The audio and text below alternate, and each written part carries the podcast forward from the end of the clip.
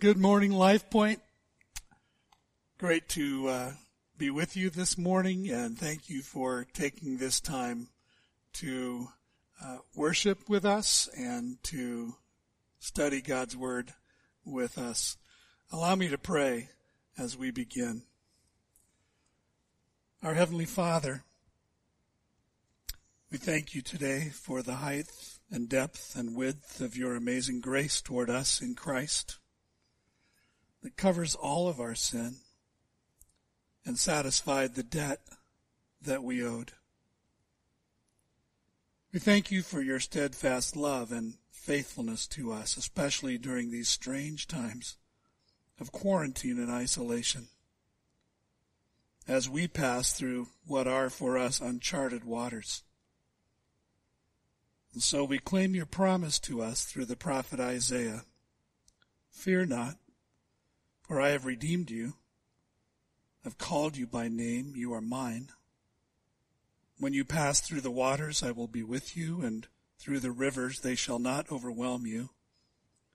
When you walk through the fire, you shall not be burned, and the flame shall not consume you. For I am the Lord your God, the Holy One of Israel, your Savior. And with the psalmist, we would say this morning, as the deer longs for streams of water, so we long for you, O God. May we find in you sustenance for each day, strength for each challenge, and genuine hope for the future. And we long as well for the time when we'll be back together again face to face, enjoying one another's presence, praising and worshiping you together learning and growing together. And may that time, oh God, be soon. In the meantime, we pray that the current pandemic might be lifted from us soon. We pray for those among us who are grieving deep losses. We continue to pray, especially this morning, for the Biggs family and the Volkart family. We love them. We know that you love them infinitely more. And so we pray that in these days they will find in you the peace and comfort that is the exclusive experience and blessing of those who do grieve and yet do so with confident hope of reunion at the resurrection of the redeemed to everlasting life. This morning we ask that you, Father, will draw us close to yourself, that by your Spirit you will open the eyes and ears of our hearts and teach us that which you have appointed for us to learn. May your word come wonderfully alive to us in this hour. And may we not be forgetful hearers, but effective doers of your word. That we may grow in our faith, hope, and love. That Christ will be exalted in our lives, in our church and our community. And that you, Father, will be glorified through your church. Amen.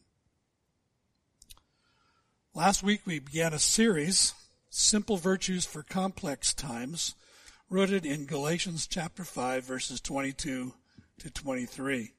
Allow me to read this for us.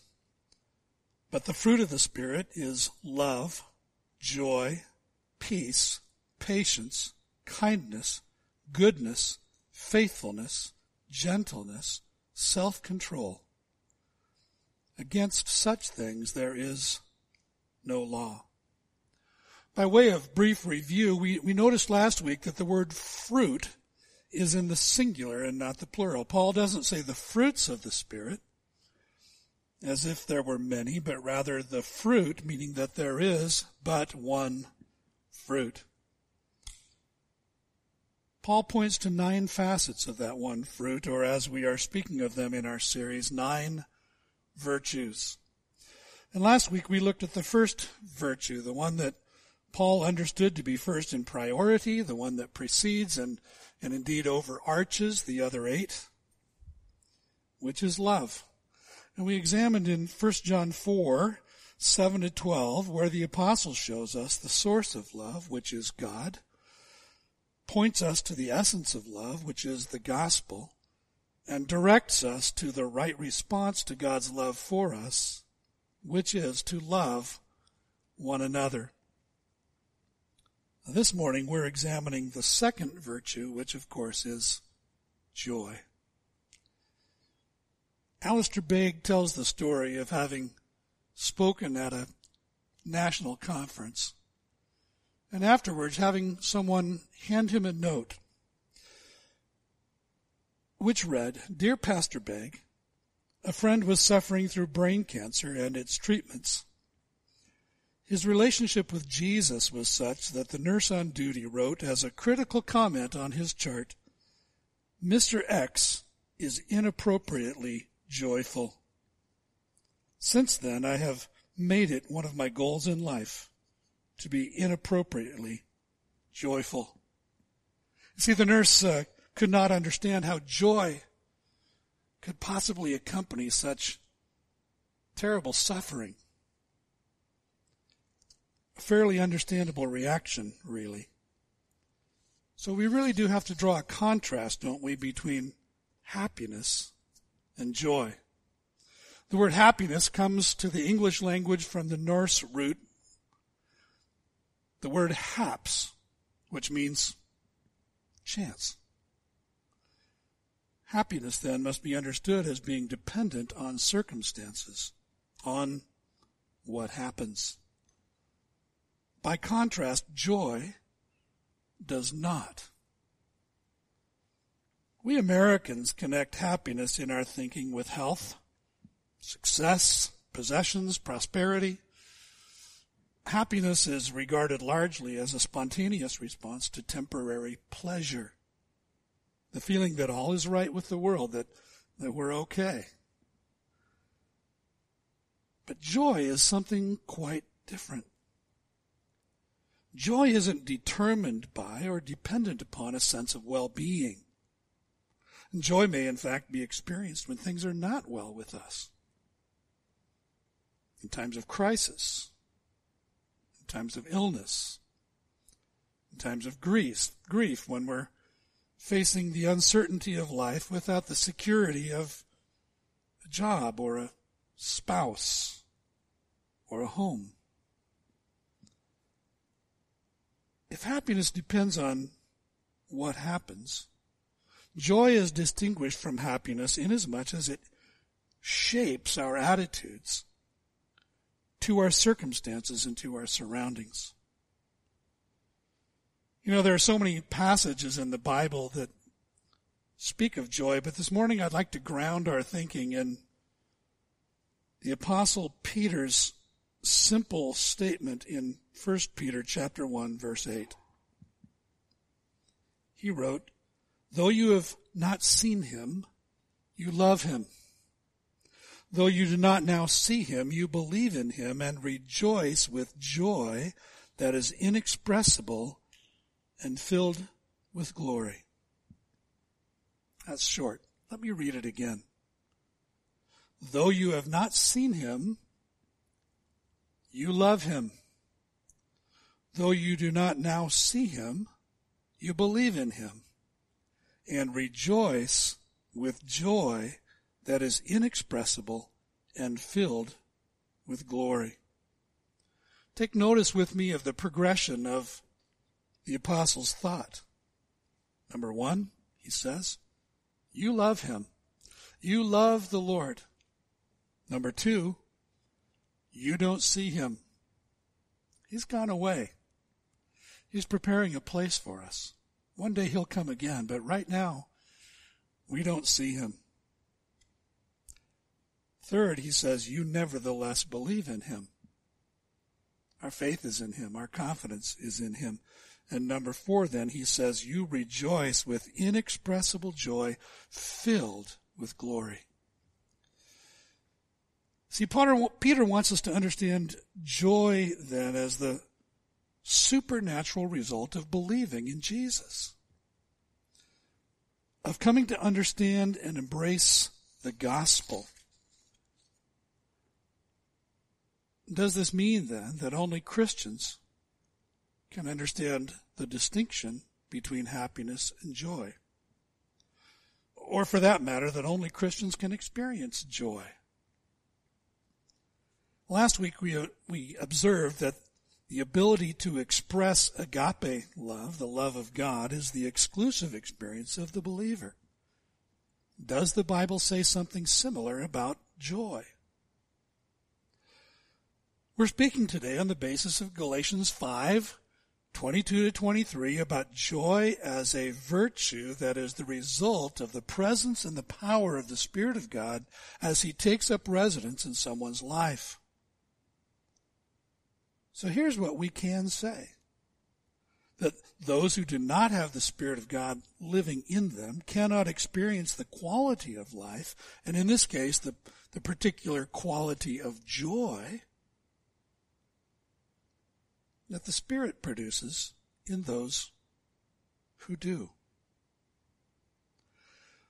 Still, it would be extreme, I think, to say that those who are not Christians are incapable of knowing a joy that is distinct from happiness. I once read an author, though, who referred to what he called a moral joy, moral joy, which he defined as the result of having one's values in deep harmony with their behavior, a sense of knowing that the, the pattern of your life is marked by a consistent integrity that is then revealed in the things you do, in your conduct. And he defined that kind of joy as the, the quiet sense of gratitude and tranquility that it's the byproduct of a successful moral struggle, something you must give yourself to, something you must do. So let's contrast moral joy with the joy experienced by a Christ follower, which at its heart is the joy of our salvation. This joy, the, the joy of the Spirit, is grounded in the recognition and the acknowledgement of, of all that God has done for us in Christ to set us free from sin, from death, and from the devil. So, so think about it. It's possible, isn't it, to know moral joy, as the author defined it, without any sense of the love of God and the work of Christ on your behalf. As we look around the world today, we find brokenness, illness, alienation, conflict, cynicism, hopelessness, fear, desperation. Where then is joy to be found? Christian's able to say that there is only one ultimate cure for the ills of mankind, that, that even when my conscience accuses me, there is only one thing that I know that can give peace and rest and joy to know that Jesus of Nazareth, the, the Son of God, has forgiven me, that because he loved me and died for me, I am free of accusation. When my conscience accuses me, when I'm acutely aware of my weakness and my failure, when I'm reminded over and over again of my lack of power to live as God intends me to live, I am driven again and again and again back to the solid rock of my salvation. And that is the distinguishing feature of the joy that the Spirit produces in us. See, joy as the fruit of the Spirit isn't manufactured by us. On the contrary, it's produced in us. Think of it this way. At, at Christmas, many of us purchase a cut Christmas tree. And at the moment that tree was cut down, it was removed from its life source. It was at that moment functionally dead. Many of us put up artificial trees that also have no life in them. We decorate Christmas trees by adding ornaments to them. Neither the cut tree nor the artificial tree produce their own ornaments. We need to add them. Human beings are sinful by nature. We're living in a world that's held in the grip of sin and death and the devil, and yet we possess an extraordinary joy as Christians that the world cannot explain. Each of us needs a power outside of ourselves that invades us and transforms us and makes us what by nature we are not. What by ourselves we can never become. The Holy Spirit takes up residence in our lives as we trust in Christ. He transforms us inwardly and enables us to, to face all the storms of life. See, contrary to popular opinion, Christian joy isn't a goofy grin or a put on air of religiosity, a, a praise the Lord whatever happens kind of attitude, but that can be easily erased by what actually happens. A bad blood test result, or a, a broken relationship, or financial loss, or a platter of Brussels sprouts. Christian joy faces the challenges of life with confidence and with hopefulness. Blaise Pascal, the 17th century mathematician and philosopher, once wrote that being unable to cure death, wretchedness, and ignorance, men have decided in order to be happy not to think of such things. Rather than dealing honestly and forthrightly, Pascal observed that we've chosen to simply pretend that they're neither real nor true nor relevant. And we could discuss for a good long time, couldn't we, whether and in what ways that observation is accurate. See, I think if we were to, to survey our church family about our haps, what's happening, what has happened and, and is happening in our lives, and if on the survey each of us were truly honest about our lives, that survey would reveal that each of our lives are marked by all kinds of challenges, fears, failures. But we'd also find that in the midst of all of that, many of, if not most of us, are prepared to testify to the reality of joy that comes in our lives, in our circumstances, only from knowing Christ. On that subject, G.K. Chesterton wrote in 1908 that joy, which was the small publicity of the pagan, is the gigantic secret of the Christian. Christian joy is rooted in objective truth, not in subjective feelings, anchored in the facts of faith. And that's why Peter's careful in his language. He doesn't say that we feel a certain way, but that we believe a certain thing and in a certain person and therefore we are filled with inexpressible joy. In our particular branch of the tree of Christianity, we're not given to the use of catechisms. In fact, you might ask, what in heck is a catechism? A catechism is an instructional method used by some churches and denominations for centuries that employs a, a question and answer format. And one such catechism is the Heidelberg Catechism, a, a Protestant confessional document that was written in what is now Germany 450 some years ago, 1563.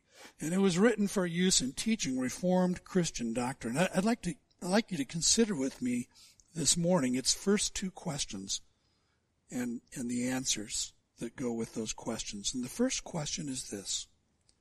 What is your only comfort in life and in death? What is your only comfort in life and in death? And now here's the answer.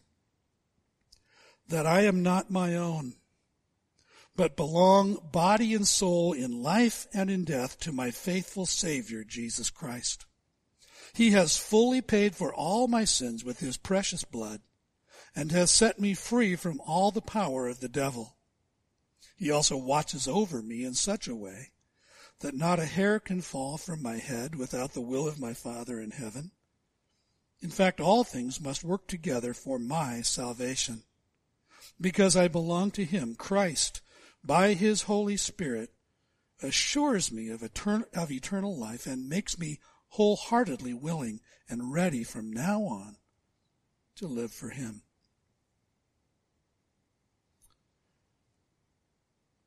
Now here's the second question. What must you know to live and die in the joy of this comfort? What must you know to live and die in the joy of this comfort? The answer is three things. First, how great my sin and misery are. Second, how I am set free from all my sins and misery. And third, how I am to be thankful to God for such deliverance.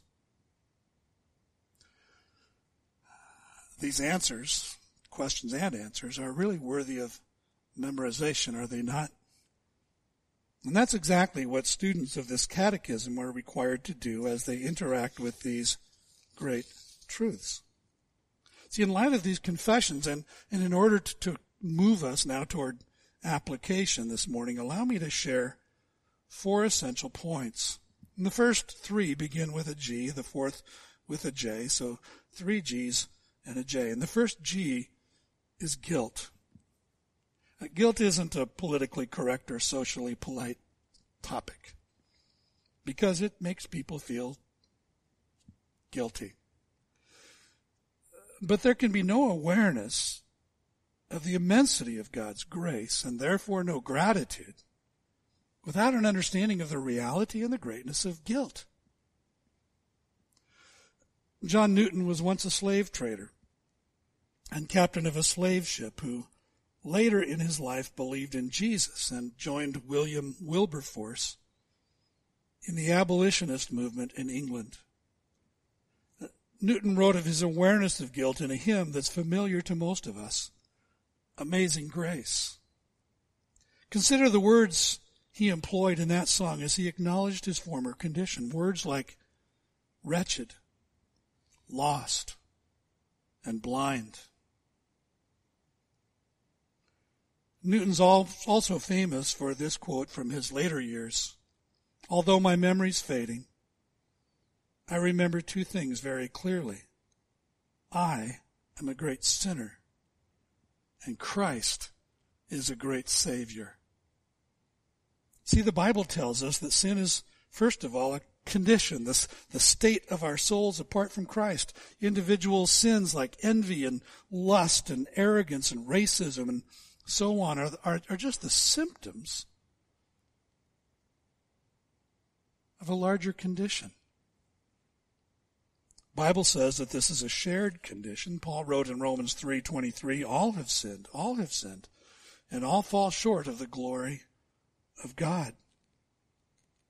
The Bible says also that it's a terminal condition. The wages of sin, Paul writes in Romans 6:23, is death. And the Bible says that sin is a miserable condition. In chapter 7 of Romans, Paul writes, O wretched man that I am, who will free me from this body controlled by death? So sin is a condition, and whether we feel it or not, it's an objective condition. Part of the, the deception involved in being spiritually lost is the lack of awareness that we are in fact lost. So when someone sits and listens to the message of guilt, the tendency is to deny the objective truth and treat it instead as a relative truth. That is, they'll, they'll act as if it may apply to others, but, but not to himself or herself. So our default mode is, is really to anesthetize ourselves against the truth of our own guilt before God. You see, the answer to our sin and guilt is not to try more strenuously to avoid being who and what we really are. Instead, the answer to guilt is the second G, which stands for grace. Grace. G-R-A-C-E. God's riches at Christ's expense. Paul wrote to the church in Ephesus, and in the the first four verses of chapter 2, he stated very clearly the problem of our guilt before God. Here's what he wrote. As for you, you were dead in your trans- transgressions and sins in which you used to live when you followed the ways of this world and of the ruler of the kingdom of the air, the spirit who is now at work in those who are disobedient.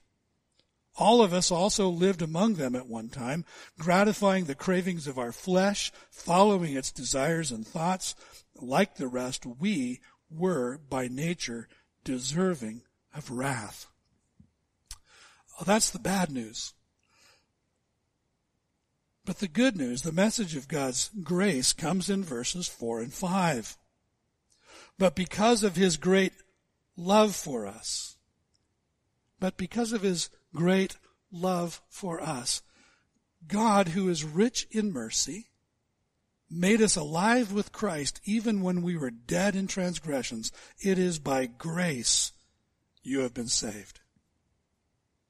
So here's the amazing truth. By, by God's grace, those who are dead and in need of a resurrection may find it in Jesus. By nature, I am enslaved to sin and in need of liberation, and Christ sets me free. By nature, I'm condemned to death and desperately in need of mercy, and God, who is rich in mercy, gives me life. Without an awareness of our sin and misery, a number of things inevitably follow. So consider with me this scenario. Consider a, a pastor who is embarrassed by the notion, the very notion of sin and guilt and the attendant misery of the sinner. He's, he's very concerned to be careful never to offend the conscience of the people in his congregation. Their philosophy is that, well, if there is a God, and he's a good God, then he will reward nice people if they simply do their best. And because I am a relatively nice person and because I have been doing my best for quite some time, I'm going to rest my confidence and my trust in that. If that pastor ever musters the boldness to say, no, we can't go there, because the Bible doesn't allow us to go there, then they will reply, well, that must apply to the person next to me because it certainly doesn't apply to me. And once that conclusion is arrived at, and once it kind of settles like concrete in their hearts, and, and when the consciousness of sin and guilt and condemnation is, is rejected out of hand, there's no longer in their minds any need for a Savior. And in that condition, all that they will ever believe that they may need from Jesus, from Christianity, or even religion in general, is not a savior, but a supplement. You know what supplements are. Some, some of you take supplements all the time. Some of you even take supplements for your supplements.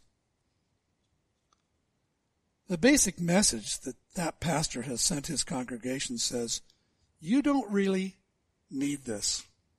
You don't really need this. We want you to think you do, but you can actually do without it. It's really just a useful supplement to an already good life. And some of you who are listening to this message today have, have allowed yourselves to believe that that is true. Some of you parents are allowing your children, even encouraging them to believe that that is true. But if your understanding of what Christianity is really all about is that Jesus has only come to supplement your already good life, then I would invite you to submit that belief to the scrutiny of the scriptures and just see if it can stand up under that scrutiny.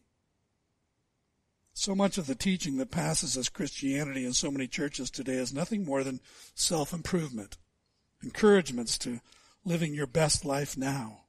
Advice for well-meaning people, just, just hanging more ornaments on the, the Christmas tree of your existence that has become severed from the source of real life. And that kind of teaching, that kind of gospel is ultimately empty, deceptive, unproductive, unsustainable.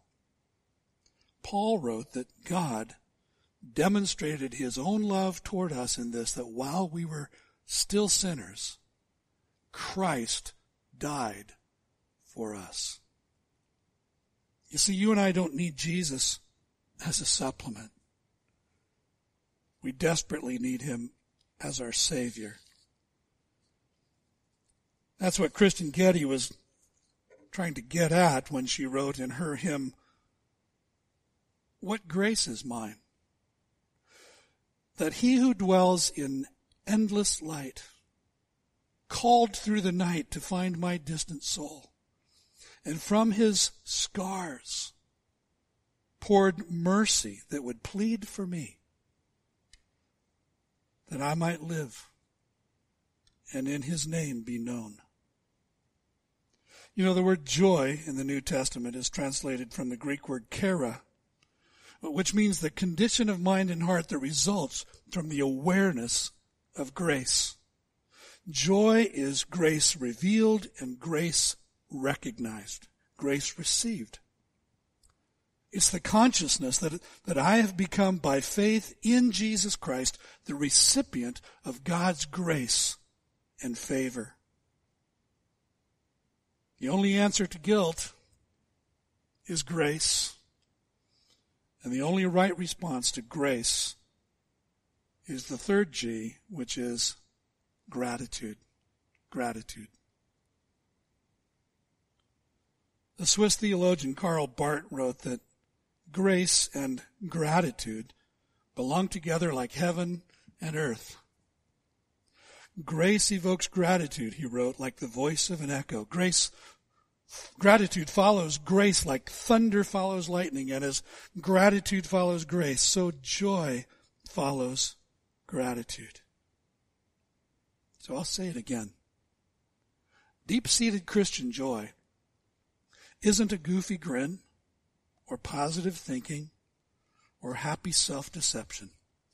It isn't ignoring or avoiding the serious problems and fears and failures of life. It's something far more substantial. It's an objective reality in the same way that our sinful condition is an objective reality. And it is on the strength of that objective, that historical work of Christ on the cross, that the one condition can be exchanged for and replaced by the other. And that's why the Bible is so full of joy. The psalmist wrote in Psalm 16, You make known to me the path of life. You will fill me with joy in your presence, with eternal pleasures at your right hand. I said I'd give you three G's and a J, and the J, of course, is joy. I recently heard someone ask the question, how many truly joyful people do you know? And it got me thinking.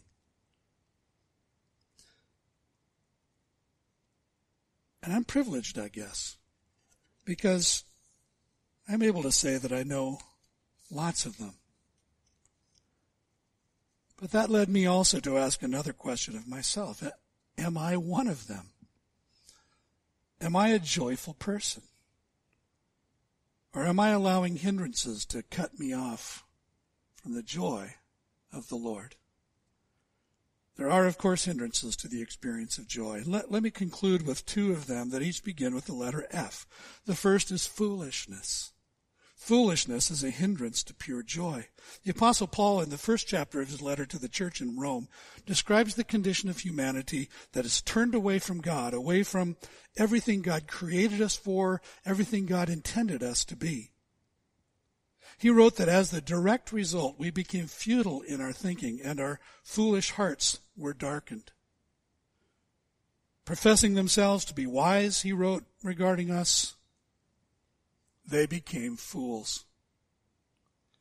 British author C.S. Lewis weighed in on this when he wrote in his book, The Weight of Glory, we are half-hearted creatures, fooling about with drink and sex and ambition, when infinite joy is offered us. Like an ignorant child who wants to go on making mud pies in a slum because he cannot imagine what is meant by the offer of a holiday at the sea. We are far too easily pleased. How about you? Are you in search of joy? Or are you still running down those dead end streets, trying to find in empty wells the life giving water that only Christ provides? The second F is forgetfulness. Forgetfulness is a hindrance to joy. In Psalm 103, David had a little talk with himself, with his own heart, and and he wrote, Bless the Lord, O my soul, and all that is within me. Bless his holy name. Bless the Lord, O my soul, and forget not, forget not all his benefits who forgives all your iniquity, who heals all your diseases, who redeems your life from the pit, who crowns you with steadfast love and mercy, who satisfies you with good, so that your youth is renewed like the eagles. Have you forgotten?